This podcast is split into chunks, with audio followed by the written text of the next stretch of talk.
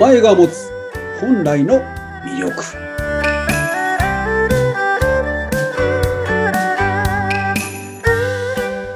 はい、今日もスタートしました。あなたのお名前に隠された本来の魅力を探る番組。パーソナリティは社名生命承認マイスターの劉先生です。劉先生、今週もよろしくお願いいたします。はい。よろしくお願いいたします。いつもありがとうございます。ありがとうございます。10月に入りまして少しずつ秋が深まってると思いますが、最近好きなもの、秋の食べ物とか、こう思い出深い食べ物とかありますか？牡蠣なんて好きなんですけど、干し牡蠣の方がいいから、そう正確に言うと牡蠣ってわけじゃないかなと思って。あ、もうちょっと後かもしれないですね。そうですよねね。はいえ、干し柿の方が好きなんですか？干し牡蠣美味しいですね。おー、甘いけどね、なんかその思い出とか、なんかおばあちゃんが作ってくれたとか、そういうのあるんですか？あの、鍵山秀三郎さんってご存知です？あ、なんか聞いたことあります。イエローハットの創業者で、あの、掃除を50年とかずっと続けてきたっていう方なんですね。ああ、なんかあのトイレ掃除を結構推奨されてた。方ですよね。私彼をすごく尊敬してまして、ええええええ。はい。その方の名言の一つに、霜に打たれた牡蠣の味、真紅に耐えた人の味っていうふうなことを言ってるところがありまして。し、霜っていうのは、あの、干している時に霜が降りるから。そうですそうですああ、寒さに耐えてってことか。はい。ああ、なるほど。え、どう、どういうふうに、もうちょっと分析してもらっていいですか？あ、はい。霜に打たれたということは、牡蠣にしてみりゃ結構辛いじゃないですか。寒さに耐えるんですね。寒さに耐えたわけですから。うん、うん、うん。それと、真紅に耐えている人っていうことが、うん。それをかけてるっていうふうな意味合いを感じてるんですけどね。ああ、確かになんかスムースにこう言ってる人よりなんかいろいろ乗り越えてきた人の方がなんか器が広いですしね。そうですようね。ん、魅力は増してるような気がしますね。はい。うん。いや、いい、いいお言葉ですね、それね。うん本当ですよね。うん、うん、うん。いや覚えておきますね。ありがとうございます。さあ、先生、今週なんですけど、なんか前回お話しした、私が言った言葉になんか引っかかってるみたいなことを聞いたんですけど。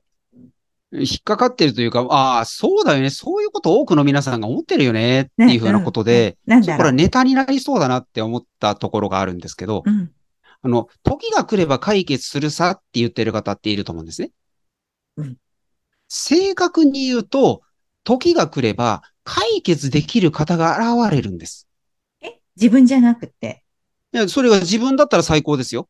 うんっていう話なんですけども、あのうんあまりにも当たり前すぎて省略されてるキーワードってあるんですよ。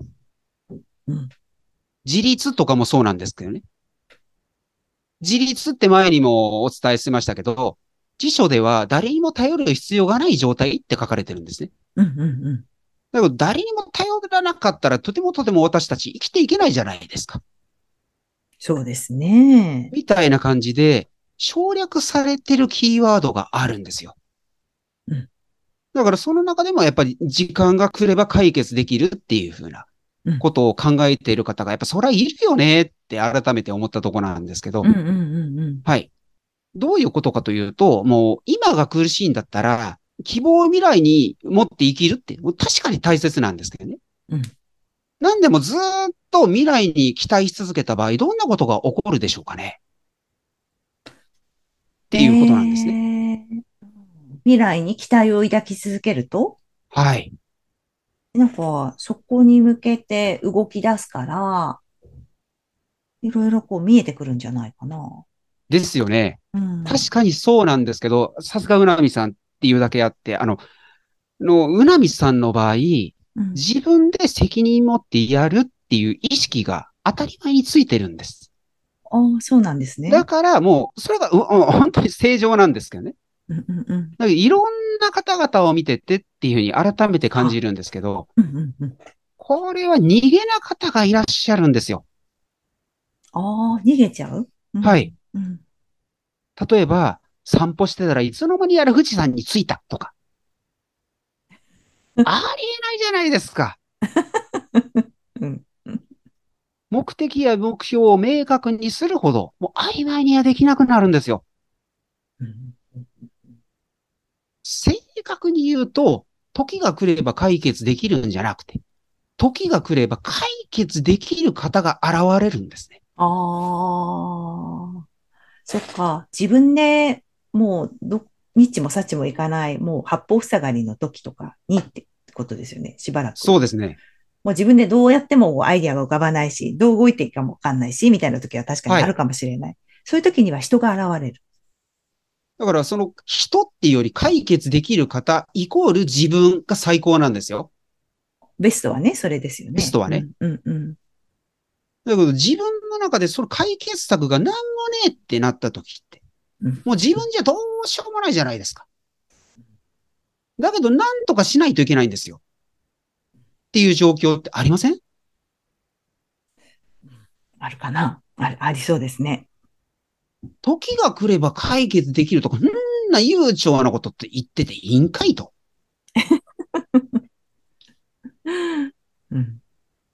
前者を論ずる方々が言う時ってどういう状態なんでしょうかね？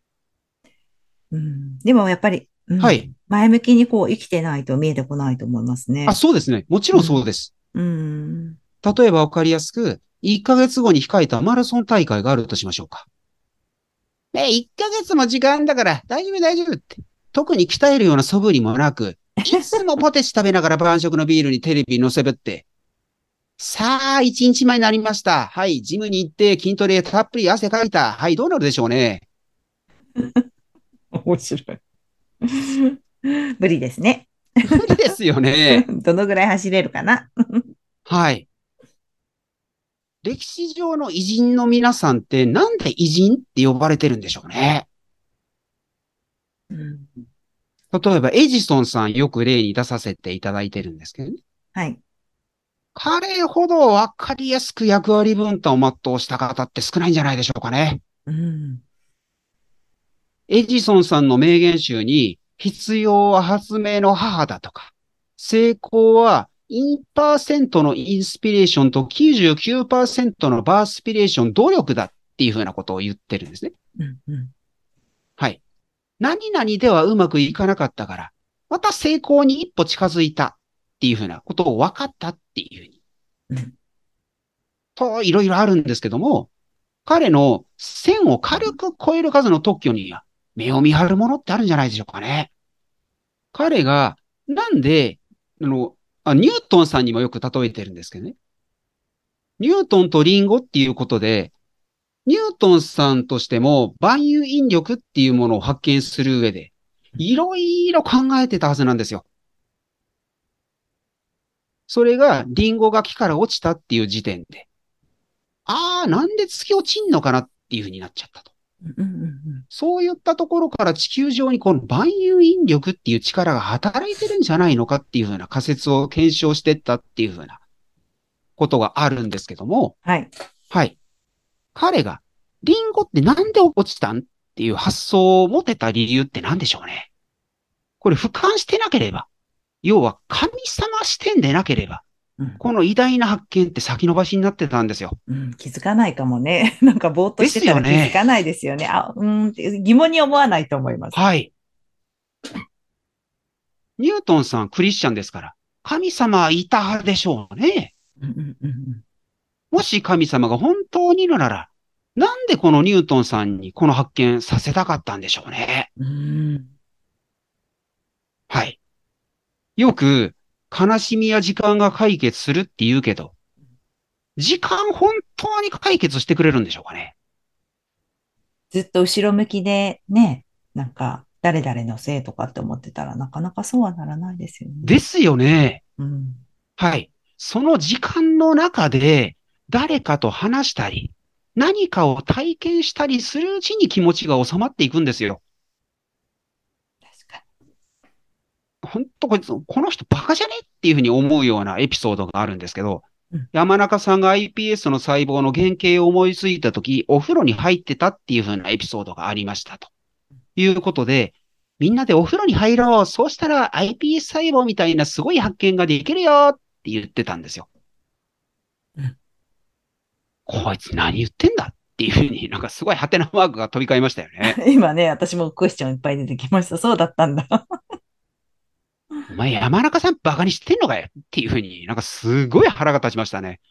うんうんうん。山中さんがどんだけ血は滲む思いで、うんああでもない、こうでもないっていろいろ考えたか、そのバックボーン分かってて言ってんのかいっていうふうに、なんかすごく思ったんですけどね。はいはい。はい。すごいでしょうね。うんそんな風な悲しみも喜びも怒りも、もうご自身次第で増幅されたり、癒されたりうんするんじゃないでしょうかね。うんそうですよね。やっぱりど、どんな私自身、あの、うん結果を出せずに不適されてた時期ってやっぱすごく長かったんですね。そうなんですか。あ、はいその時は環境のせいとかにしてました？してましたね。ねえ。なんで俺の才能をみんな見てくれないんだって言ってました？ある日、うん。不適されるのも自由っていうふうにうん、自分の心の声が聞こえてきたんですよ。気づいたんだ。そう、ある時、長い間してたけど、誰かに言われたわけじゃないけど、自分の中で聞こえてきた。そうですね。うんうんうん。だから、はっきり聞こえたことをもう鮮明に覚えてるんですね。へえ。この時から意識の焦点が変わりましたね。はあ。なんかでもそれって、あれだったのかな？先生の言葉を持ってる誰かがこう教えてくれたのかもしれないしね。脳の中にヒュッて入ってね。そうですねう。ーん。はい。時が来れば解決できるって。解決できる能力を持った方が、ご本人であればもう最高なんですよ。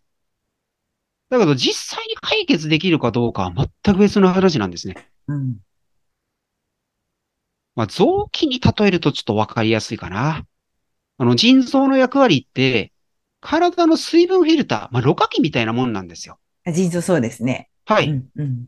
よく噛まないとか、水分を適切に取らず不具合な状態が起きるなら、フィルターが目詰まってうん、外部からの応援を頼まざるを得なくなるんですよ。これこそが人工透析です。